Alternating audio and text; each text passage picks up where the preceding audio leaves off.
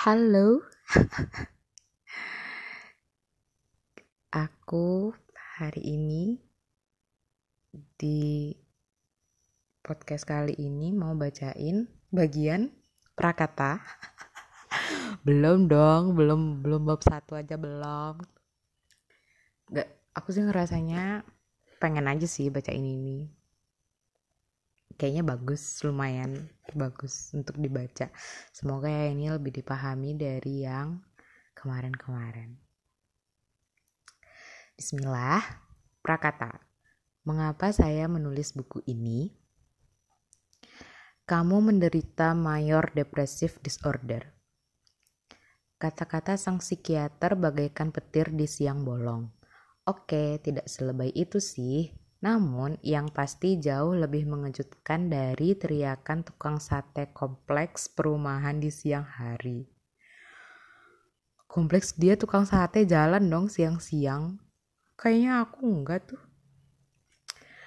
Mayor depressive disorder adalah istilah keren dan medis dari depresi. Dan tentunya depresi di sini adalah kondisi medis beneran bukan istilah yang sering kali digunakan seenaknya oleh netizen di media sosial. Depresi banget gue, kata abangnya martabak Nutella sudah habis. Oh, oh dia depresi karena martabak Nutellanya udah habis. Apa sih? Tapi ini bener sih, nggak tahu kenapa orang jadi kayak banyak mengguna salah menggunakan beberapa istilah-istilah psikologis gitu ya namanya juga apa tuh? Mau bilang netizen Indonesia nggak berpendidikan tuh kayak nggak tega tapi kok ya bener gitu. Tingkat literasi Indonesia memang sangat-sangat rendah termasuk saya yang males baca. Sebenarnya aku bikin sebenarnya ini bukan bikin podcast sih sebenarnya kalau dari aku sendiri sih mikir ini adalah upayaku untuk membaca buku. Nggak tahu kenapa kalau kayaknya uh, bucu eh, bukunya. Kalau bukunya aku bacain itu ya kan secara nggak langsung aku juga baca gitu. Siapa tahu itu bisa sedikit meningkatkan minat bacaku. Kita lanjut ya. Beberapa bulan sebelum menemui psikiater, saya memang mengalami kemurungan yang tidak bisa dijelaskan. Saya diganggu pikiran-pikiran mendung yang tidak bisa dijelaskan selalu pemicunya. Bawaannya sedih dan negatif thinking melulu, walaupun saya masih bisa menyembunyikannya di tempat kerja. Mungkin karena belum terlalu parah. Dari dulu, saya memang dikenal sebagai pribadi yang penuh negatif thinking. Ketika dihadapkan pada sebuah situasi, saya selalu terpikir skenario jeleknya dulu. Namun di pertengahan tahun 2017, pikiran buruk, cemas, dan rasa tidak semangat menjalani hidup itu terasa semakin menekan. Saya menyadari bahwa kondisi ini sudah menjadi serius ketika mulai memengaruhi orang-orang terdekat di sekitar saya. Sejak dulu, orang-orang yang sudah mengenal saya secara dekat sering, menganjur, sering menganjurkan saya untuk hanya berpikir hal-hal yang positif saja. Tetapi saya merasa tidak cocok dengan ajakan positive thinking.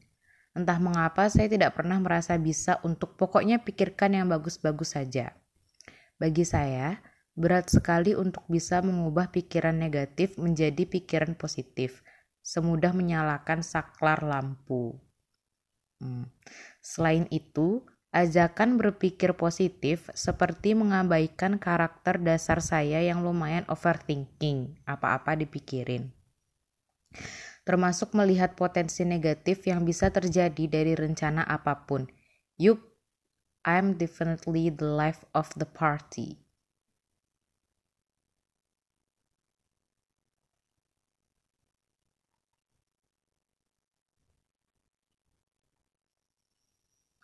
Oh, maksudnya adalah bagi dia ajakan berpikir positif itu terlalu uh, halu ya mungkin kayak terlalu halu kali ya maksudnya itu kayak orang-orang yang menyuarakan untuk selalu berpikir positif itu seolah melihat berpikir negatif itu adalah hal yang buruk gitu. Dan menurut dia karena karakter dia itu adalah lumayan overthinking jadi dia menganggap bahwa orang-orang yang berpikir orang-orang yang menyuarakan untuk selalu berpikir positif ini mengabaikan kenyataan bahwa dia nggak bisa karena dia tuh overthinking mungkin kayak gitu kali ya Sesudah mendapat diagnosis dari psikiater, saya kemudian di diberikan terapi obat-obatan. Dari pengalaman ini, saya jadi lebih menyadari betapa topik kesehatan jiwa dan juga terapinya masih mengalami stigma yang sangat merugikan di Indonesia. Kesehatan jiwa sering dianggap tabu untuk dibicarakan, karena hanya identik dengan gila. Bro, gue nggak bisa ketemuan besok siang, ada janji sama psikiater. Hah? Lo gila ya?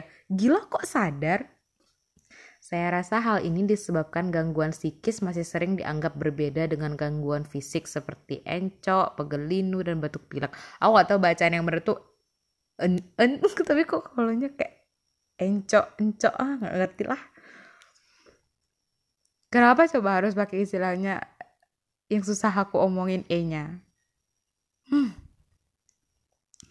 Gangguan psikis sering dianggap berada di ranah jiwa atau roh, sesuatu yang abstrak, tak terlihat, dan kalau ada gangguan artinya hanya gila atau diguna-guna. Masih banyak masyarakat yang tidak menyadari bahwa problem psikis juga bisa berkaitan dengan fungsi organ tubuh dan kimia otak. Dan ini menjadikannya tidak berbeda dengan saat tenggorokan kita meradang dan sakit karena serangan bakteri. Stigma dan salah pengertian tentang kondisi mental pun menimpa terapi dan pengobatannya karena kurangnya pemahaman bahwa ada aspek fisik di balik kondisi psikis, sering kali yang dianggap terapi hanya terbatas pada curhat, konseling, atau yang paling parah disembur air kembang kumuran dukun. Terapi obat untuk kondisi kejiwaan sering dipukul rata dianggap sebagai bahaya karena tidak alami atau pasti akan menimbulkan ketergantungan. Stigma mengenai masalah kesehatan jiwa dan terapinya yang masih menghambat ini sebenarnya merugikan banyak orang yang seharusnya bisa mendapatkan manfaat, tetapi harus memilih karena sembu kena semburan mulut dukun.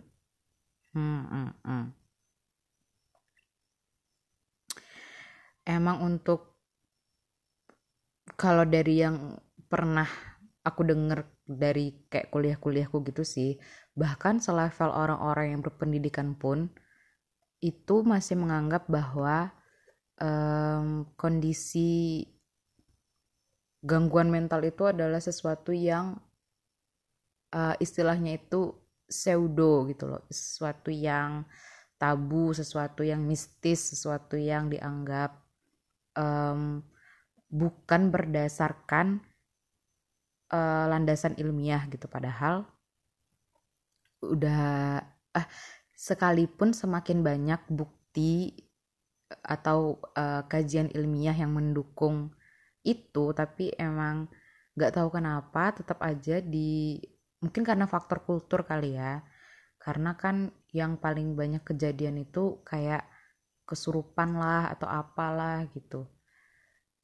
Bahkan orang tuaku pun juga kayak gitu gitu. Ada waktu tuh aku kemarin ini sempet kayak diam nggak mau ngomong gitu kan. Karena aku emang bener lagi sedih gitu. Maksudnya tuh kayak yang namanya orang lagi sedih ya kan jarang kan mau ngomong gitu. Kayak nggak bisa ngomong gitu. Namanya juga lagi sedih gitu. Terus mamaku bilang setan itu kata mamaku. Terus aku juga kayak dalam hati itu cuman kayak ya Allah bu. Iya Allah gitu loh. Ya tapi ya mau gimana lagi. Namanya juga memang hmm, mungkin emang pengaruh kultur yang membuat orang terbatas untuk memahami sebenarnya gangguan mental itu kayak gimana gitu. Bahkan di keluargaku pun juga ada yang sering banget dirujuk ke rumah sakit jiwa. Karena uh, dia dapat diagnosis gangguan jiwa juga gitu. Bipolar disorder. Tapi uh, dari treatment psikiaternya sendiri itu cuman sekedar obat gak diimbangi dengan treatment terapi behavioral kognitif atau terapi kognitif gitu. Nah pada akhirnya kan dari beliaunya sendiri ngerasa kayak justru ke sana itu dia nggak bakalan makin sembuh gitu. Justru ke sana itu dia makin sakit jadinya gitu. Jadi emang beberapa tindakan yang dilakukan oleh orang-orang untuk menyadari gangguan dari dirinya itu apa. Dan ketika dia minta bantuan dari orang lain pun itu memang masih belum tepat gitu keseringannya. Masih belum tepat gitu. Jadi butuh lebih ekstra upaya-upaya semua orang kan rentan ya sebenarnya uh, dari kacamataku sendiri dengan berbagai data yang pernah aku baca tentang bagaimana kondisi kesehatan mental orang-orang Indonesia itu dengan kultur kita yang seperti ini gitu yang masih sering hmm, melihat lebih ke fisik daripada apa gitu. Maksudnya itu kayak kalau jelek tuh ya beneran dikatain jelek itu kok jelek banget sih gitu. Masih masih lebih sering menghina daripada memuji gitu. Masih masih sulit berterima kasih dan minta maaf gitu. Kultur-kultur yang kayak gitulah yang sesungguhnya membuat kita pada akhirnya memang rentan jadi orang yang terkena gangguan gitu. Rent, mudah stres mudah gampang sedih gampang negative thinking gitu. Karena memang kultur kita sendiri sesungguhnya sangat-sangat toksik gitu jadi emang kita dari setiap kita harus lebih ekstra untuk mencintai diri sendiri dan lebih mencintai orang-orang di sekitar kita gitu biar kitanya juga makin kuat melawan arus kultur kita yang sangat-sangat toksik ini. Hmm? Panjang lebar banget aku ngomong. Kita lanjut.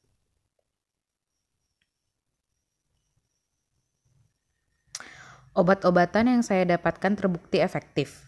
Dalam tempo kira-kira dua minggu, mood saya jauh membaik. Entah ini efek placebo atau memang real. Yang pasti saya merasakan perubahan nyata. Hal ini juga dirasakan oleh keluarga dan orang-orang di sekitar saya. Sejak itu, saya semakin mengapresiasi, ilmu kesehatan jiwa dan menyadari bahwa masalah kesehatan mental memang bisa dipengaruhi oleh gangguan kimia di otak. Artinya, obat-obatan modern bisa membantu. Namun, selama perjalanan terapi ini, saya juga tidak sabar untuk bisa bebas dari pengobatan.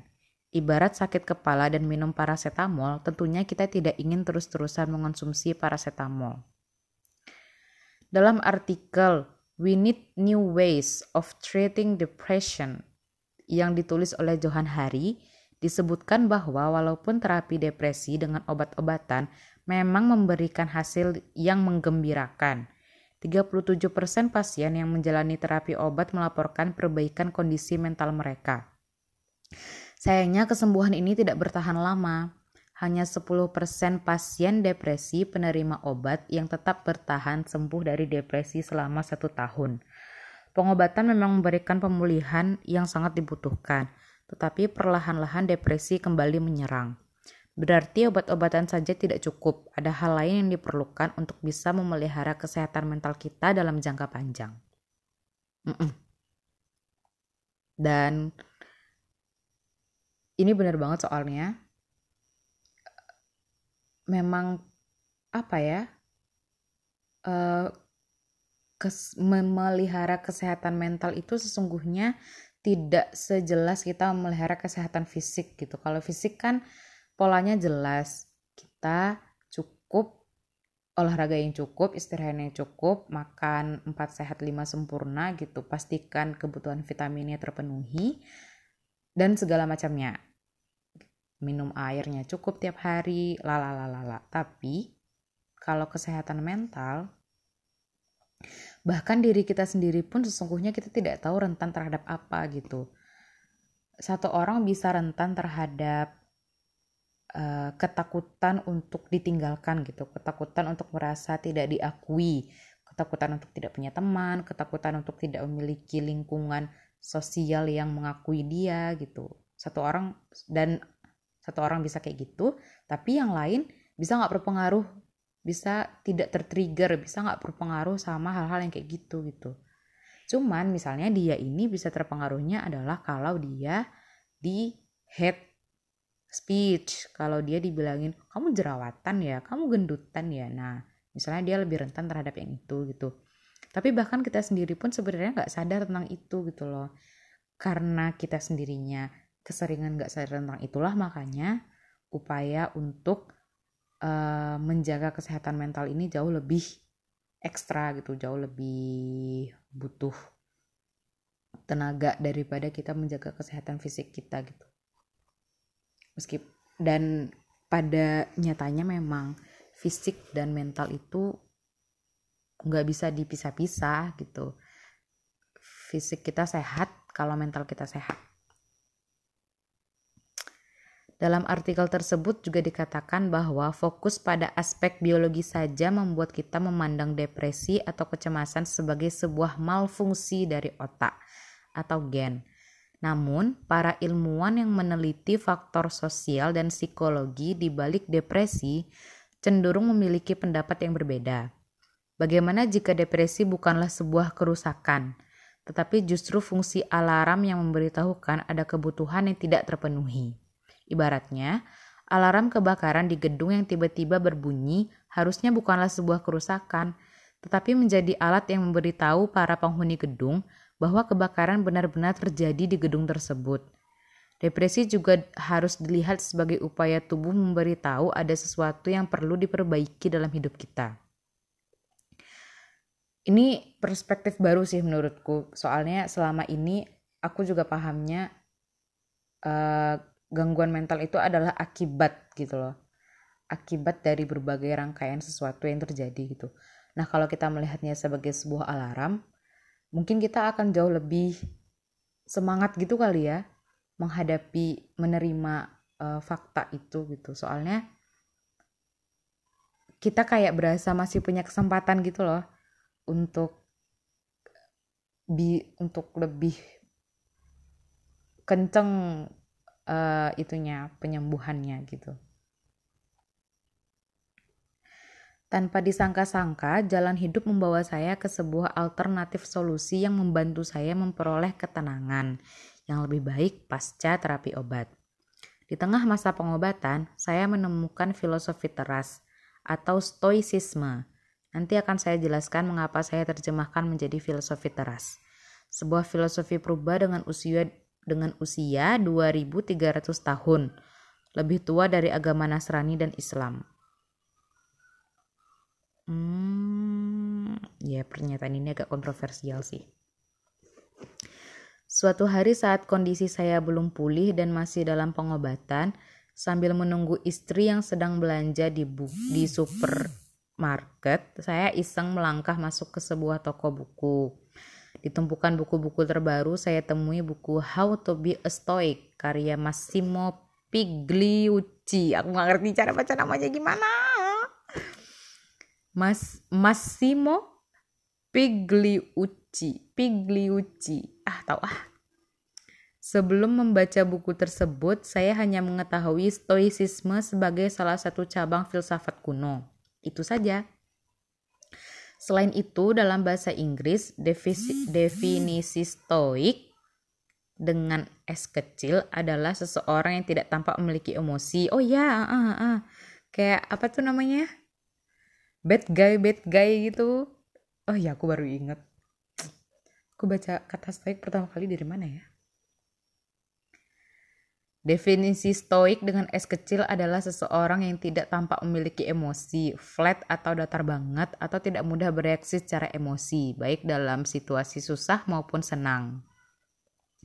Gambarannya seperti ras vulkan yang ada di Star Trek. Star Trek, oh film ya? Mungkin ya seperti Mr. Spock yang mukanya lempeng terus, baik di saat susah ataupun senang. Mungkin kamu punya teman yang seperti demikian juga. Sesudah membaca buku Pigliucci, mata saya bagaikan terbuka dan saya seperti menemukan sebuah terapi tanpa obat yang bisa dipraktikkan seumur hidup. Filosofi teras ini sangat membantu saya merasa lebih tenang, damai, dan tidak mudah stres dan marah-marah.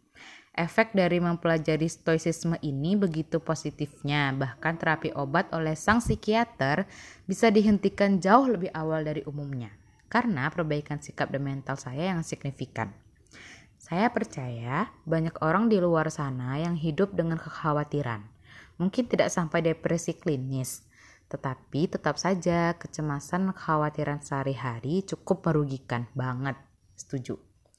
Stoicisme bisa menjadi alternatif untuk membantu hidup yang lebih baik.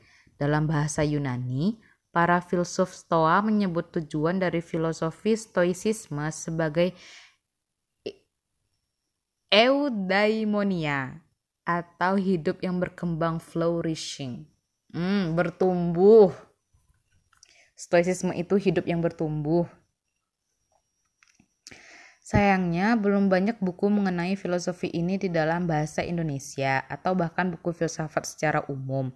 Mungkin karena kata filsafat punya banyak konotasi negatif, seperti topik yang sulit dan bikin rambut beruban, atau topik yang dianggap tidak ada relevansinya dengan kehidupan sehari-hari.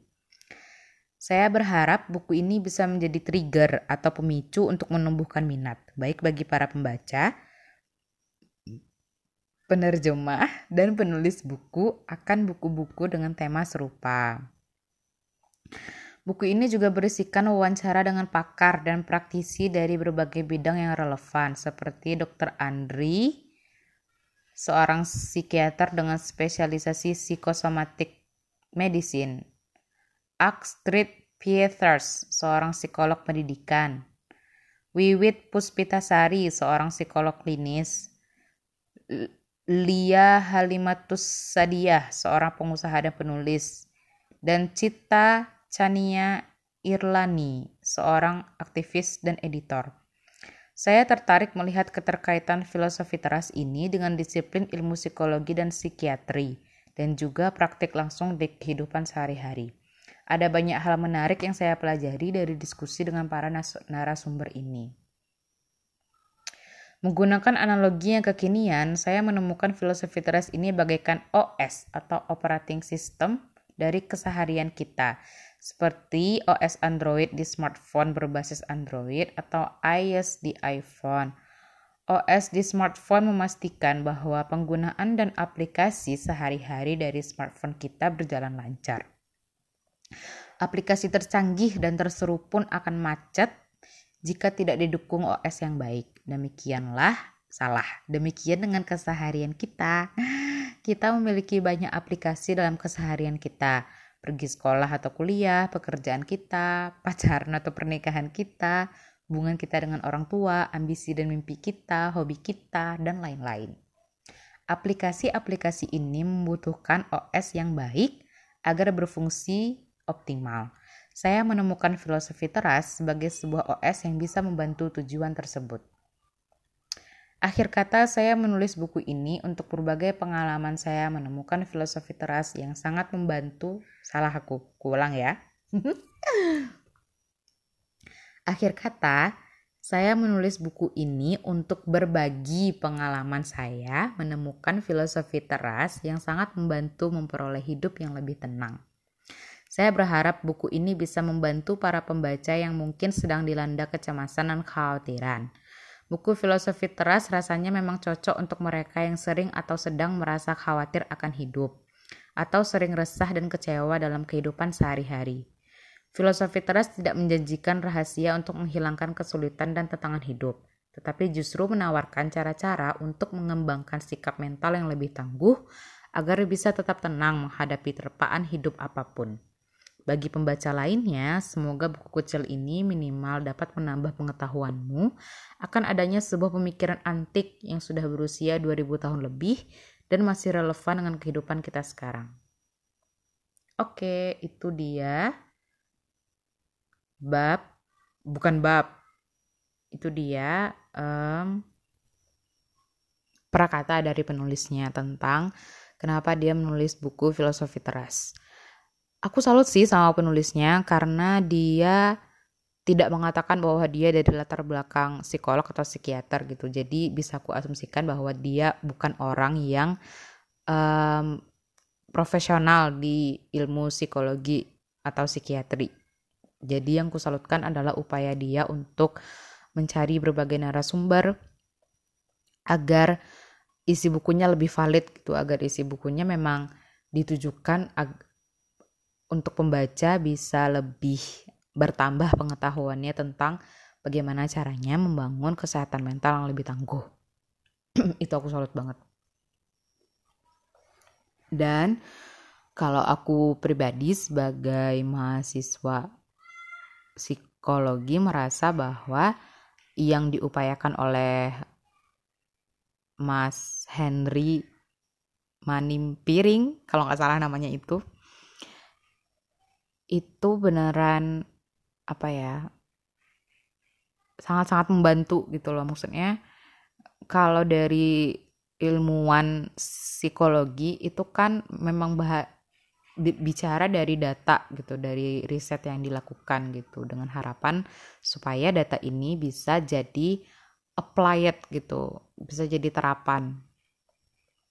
Cuman memang kadang untuk menjangkau masyarakat Indonesia dengan kemampuan literasi yang masih sangat-sangat rendah apa tuh namanya nggak banyak orang yang memiliki kemampuan bahasa yang bisa menjangkau mereka gitu. Soalnya uh, ada batas antara ilmuwan psikologi ini dengan masyarakat awam. Ada batas bahasa gitu ada batas apa tuh namanya um, aku nggak tahu ini namanya apa tapi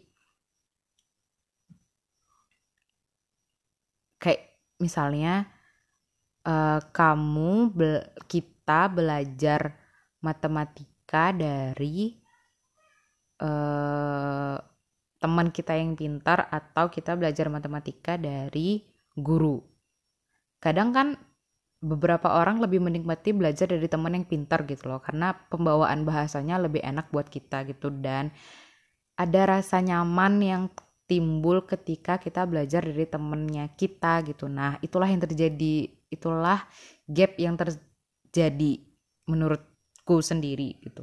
Soalnya memang untuk menjangkau uh, masyarakat Indonesia yang awam ini netizen-netizen yang netizen Indonesia yang memang sangat-sangat awam ini gitu kita secara gak langsung kita memang butuh orang-orang yang influencer itu gitu toko-toko yang semacam Versa Besari atau ya siapalah gitu yang nah dengan dengan bahasa mereka dengan kekuatan mereka untuk menjangkau orang-orang gitu.